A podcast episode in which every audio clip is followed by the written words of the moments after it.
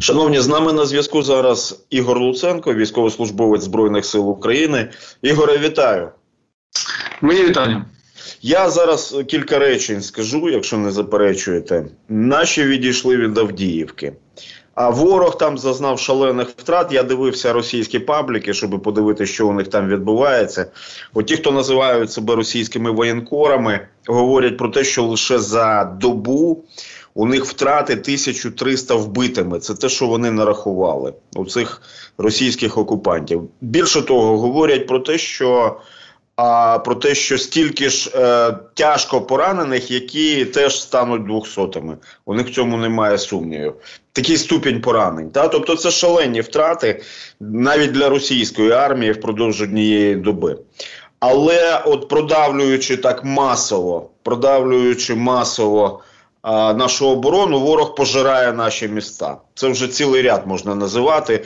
Сєвєродонецьк, Лисичанськ, Попасна, Бахмут, Часів Яр зараз під тотальними обстрілами перебуває.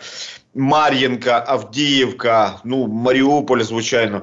І ось це нашестя треба треба спиняти. В знищенні Авдіївки і не лише Авдіївки, от фізичному знищенні міста росіяни активно застосовували керовані авіаційні бомби. Це от, ну, не щось нове. Це модернізований варіант звичайних 250, 500 і 1000 кілограмових бомб.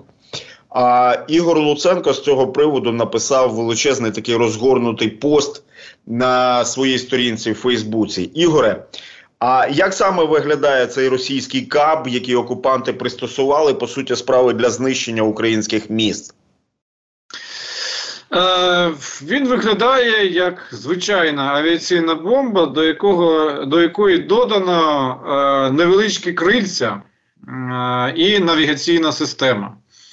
Навігаційна система розуміє, куди їй треба попасти, і крильця дозволяють трошечки так мінімально е, керувати оцим от е, горизонтальною там, та вертикальною компонентою польоту авіабомби. Ну а якщо швидкість її достатньо велика, як правило, вона дійсно достатньо велика, бо літак розганяється там декілька сотень кілометрів на годину, запускає цю бомбу, і ця бомба успішно летить декілька десятків кілометрів. І це дозволяє е, російському літаку не бути у зоні ураження е, нашої е, протиповітряної оборони, яка, як правило, у нас не така сильна, як у росіян.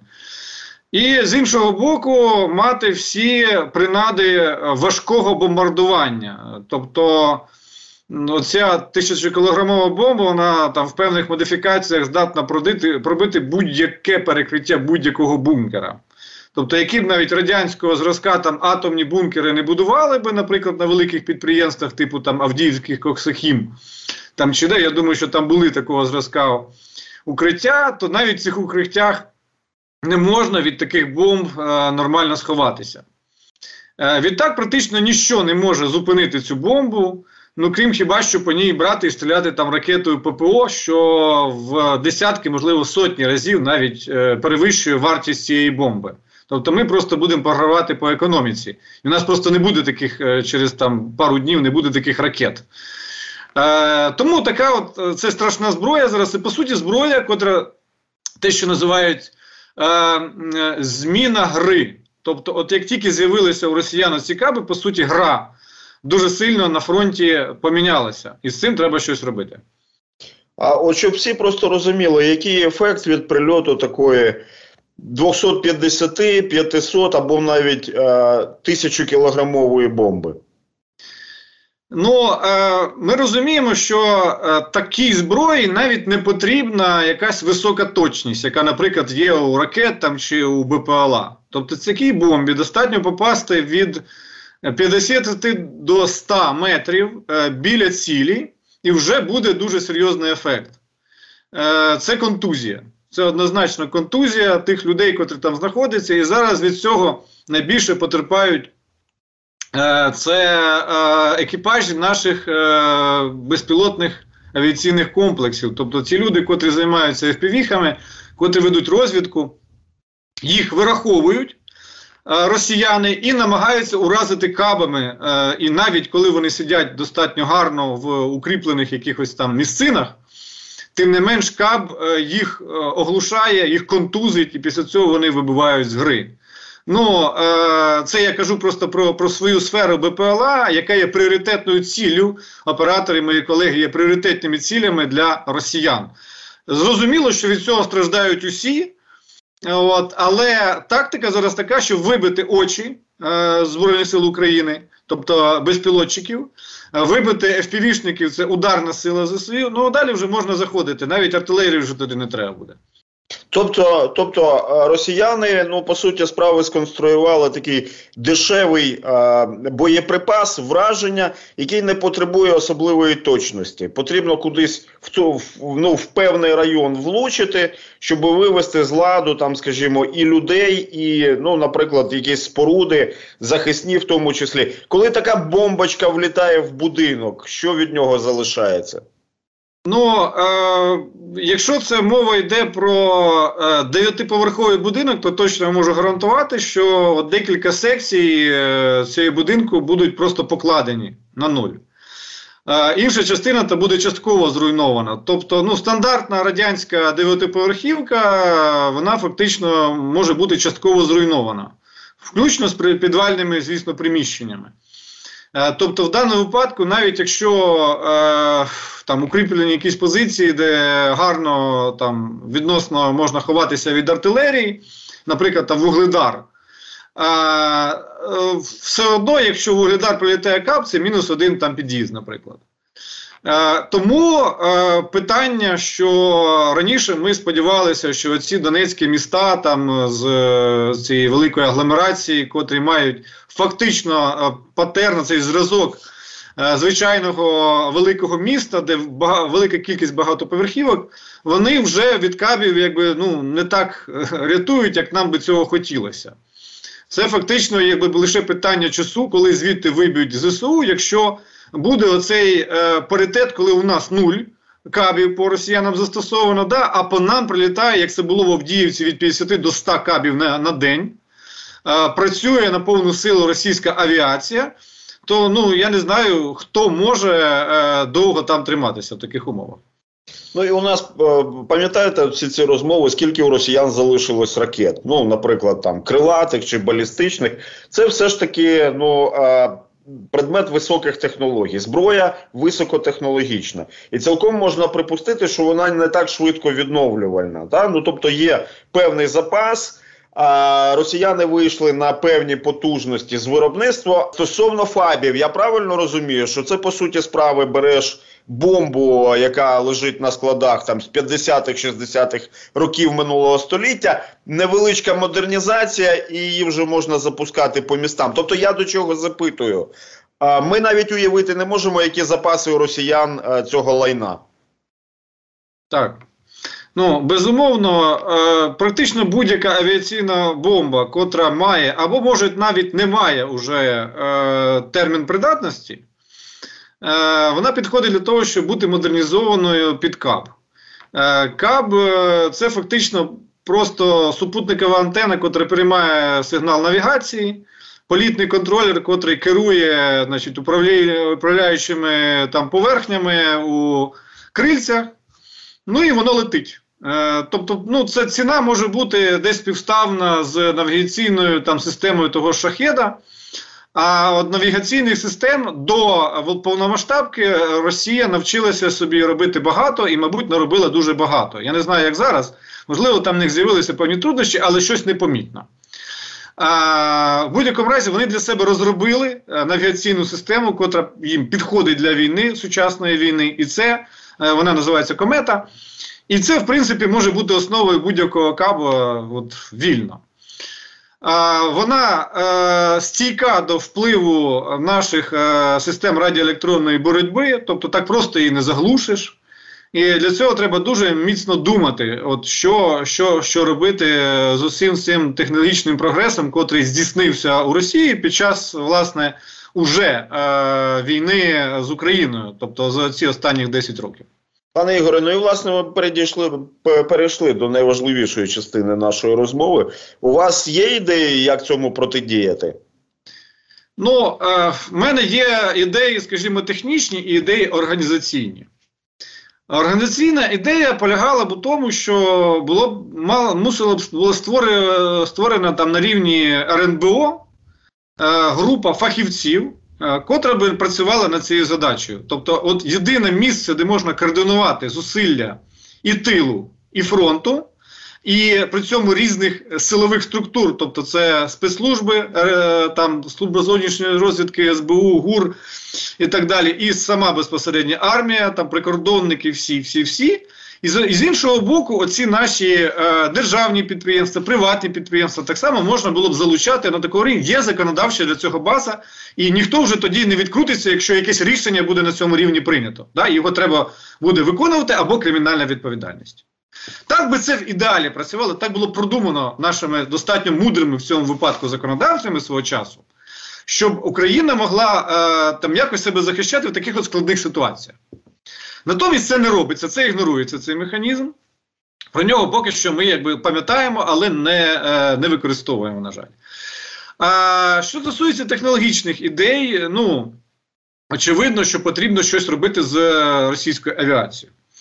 Е, за попередній рік, 23-й рік, було створено ряд е, чудових безпілотних е, авіаційних комплексів, тобто ну, дронів, будемо казати, типу шахет. Тобто, або ваги як шахет, або меншої ваги, і так далі. Всі вони підходять для того, щоб атакувати е, російські аеродроми. Зараз атаки російських аеродромів відбуваються безумовно. Тобто, для чого нам потрібно атакувати аеродроми? Щоб змусити їх відтягнути оцю свою тактичну авіацію, яка літає з кабами весь час на нас, як, як човник туди-сюди, 100 100 вилітів на день на Авдіївку. Треба їх відсунути, якщо вони будуть не за 300 кілометрів, а за 600 кілометрів чи 700 кілометрів, це зовсім буде інша історія, вдвічі буде менше вже, е, там, грубо кажучи, вдвічі менше буде вже кабів прилітати. А якщо ми ще далі їх відсудимо, так само пропорція зменшиться. Тобто атакувати аеродроми дрібними е, дронами великій кількості це один із шляхів якось зменшити оцю болючу проблему кабів. І я про це кричав весь 2023 рік, і не тільки я, що давайте робити, вже є зразки, давайте їх тисячами робити і тисячами направляти на ці аеродроми. І а, це буде мати ефект точно. От як би ну, російська пропаганда не намагалася там применшити успіхи наших ударів по аеродромах, вони все одно дуже болісні. І там втрата там одного навіть літака, вона зменшить уже оцей пул літаків, котрі до нас е, долітають і кабами працюють. І тут питання в кількості. Тобто треба дешеві масові рішення для того, щоб кількість просто їхня ПВО не буде справлятися. І вони рано чи пізно приймуть рішення, що давайте перебазовувати з Криму, давайте перебазовувати з там е, того ж Вороніжа, е, Сєщі і інших аеродромів е, подалі е, свої літаки. І це буде мати ефект.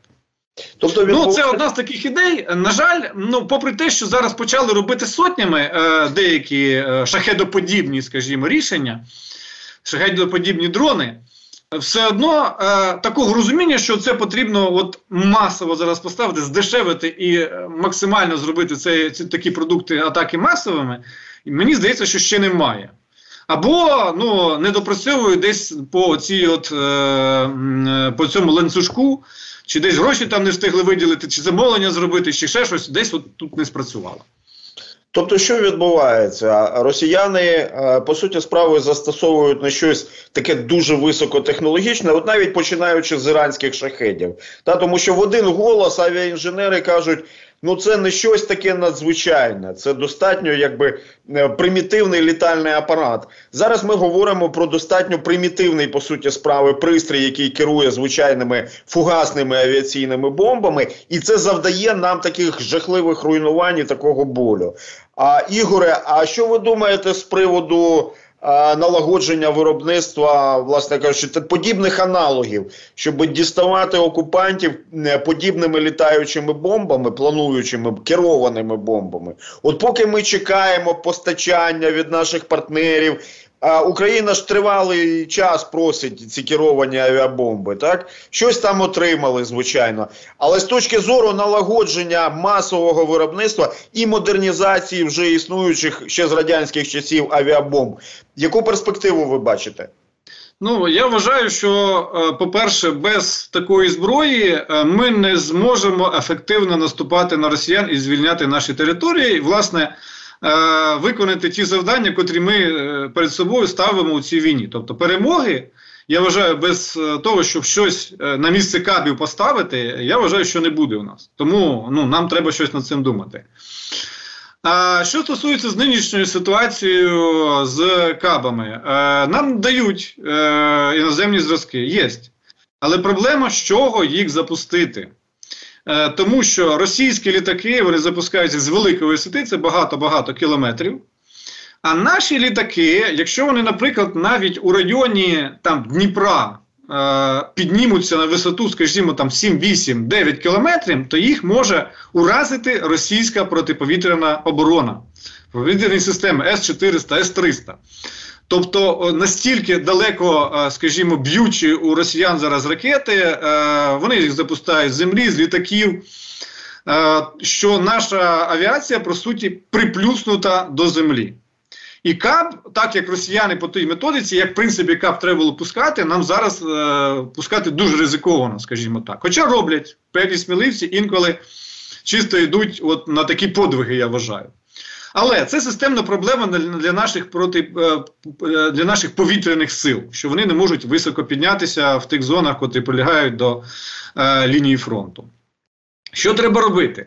Ну, треба знову таки було б зібрати групу яка б мала міжнародні зв'язки, яка б мала розуміння е, можливості нашого е, військово-промислового комплексу, перш за все, приватного, і е, цілеспрямовано пошукати носій.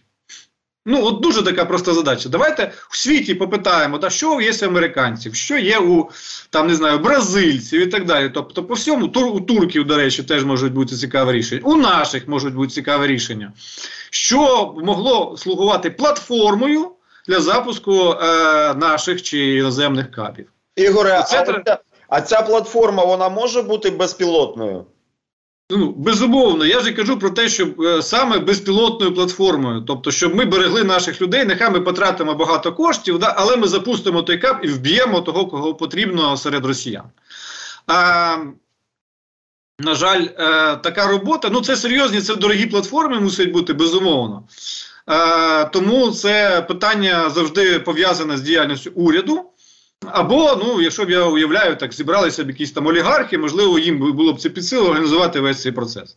Ну, ні так, ні, ні по-іншому, воно не робиться, на жаль, на сьогодні, е, наскільки я знаю. Да, Можливо, я чогось не знаю, мені б хотілося цього не знати. Да? Але оскільки ми на фронті не бачимо наших кабів тій кількості, котра нам потрібна, відтак є питання, що можливо там цього всього і немає.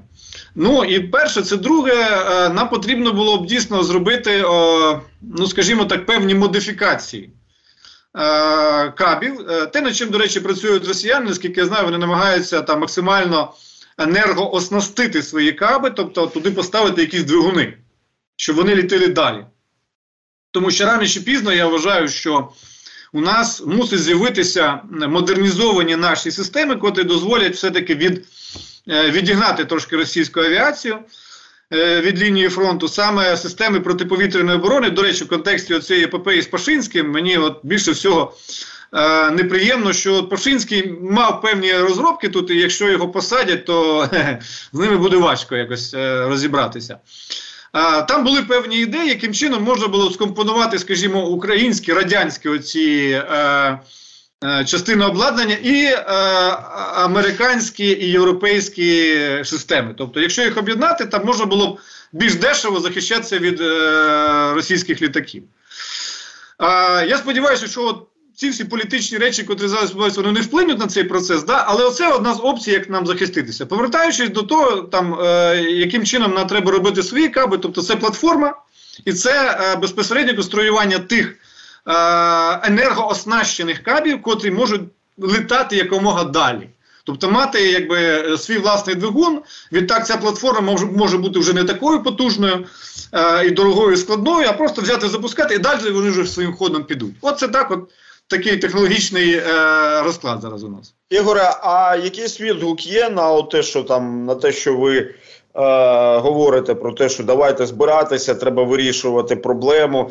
Чи кажуть, та ні, ну слухай, що ти там фантазуєш? У нас є певні плани. Не до того. Треба БПЛА випускати, і це зрозуміло, що потрібно випускати БПЛА. Але одним словом, як реагують посадовці на такі заклики? Ну, е, чекаємо на їхню реакцію е, на цей рахунок, е, враховуючи, ми там даємо їм скид знижку на те, що зараз якісь там притурбації в Генеральному штабі, і раніше були притурбації в Міністерстві оборони, міняли міністра, зараз замін, міняють, кінчають міняти вже команду в Генштабі і так далі. Тобто. Е, ми перебуваємо в стані такого очікування вже достатньо довго. Тобто, приватна ініціатива є. Тобто відгукнулися певні люди, котрі готові брати участь у е, конструкторських розробках, там якось менеджерити цей процес. От, Але ну, без нормального фінансування це що зробити важко. Це навіть не не там шахет, це це поскладніший процес. А ми в такому стані перебуваємо, коли потрібно вирішувати дуже багато рішень на різних напрямках. Та? Тобто, от ми думали, вирішимо проблему з БПЛА, буде все добре. Ні, це теж комплексна проблема. Далі треба вирішувати паралельно, по суті, справи синхронно. Питання із розвитком власних систем радіоелектронної боротьби. Ну і ось історія з ФАБами. Це теж треба робити, тому що по суті справи, що відбувається, ворог пристосував для руйнування українських міст і фортифікацій ну достатньо дешевий, достатньо примітивний а, боєприпас, якого є дуже багато в наявності у тих же росіян, і цьому треба протидіяти. І от навіть наша розмова зараз з Ігорем Луценком. А, означила щонайменше два шляхи вирішення цієї великої проблеми, тому що нам потрібно зупиняти ворога на підступах до наших міст щоб наступною за Авдіївкою не були наступні українські міста. А це те, що треба нищити безпілотною літальною авіацією ворожі аеродроми в прифронтовій зоні. Це по-перше. І по-друге, розвивати власний потенціал, власні безпілотні системи, платформи, носії подібних керованих авіаційних бомб. Дякую, дякую дуже, Дякую Ігор. вам. Ігор Луценко, військовослужбовець Збройних сил України, з нами був на зв'язку.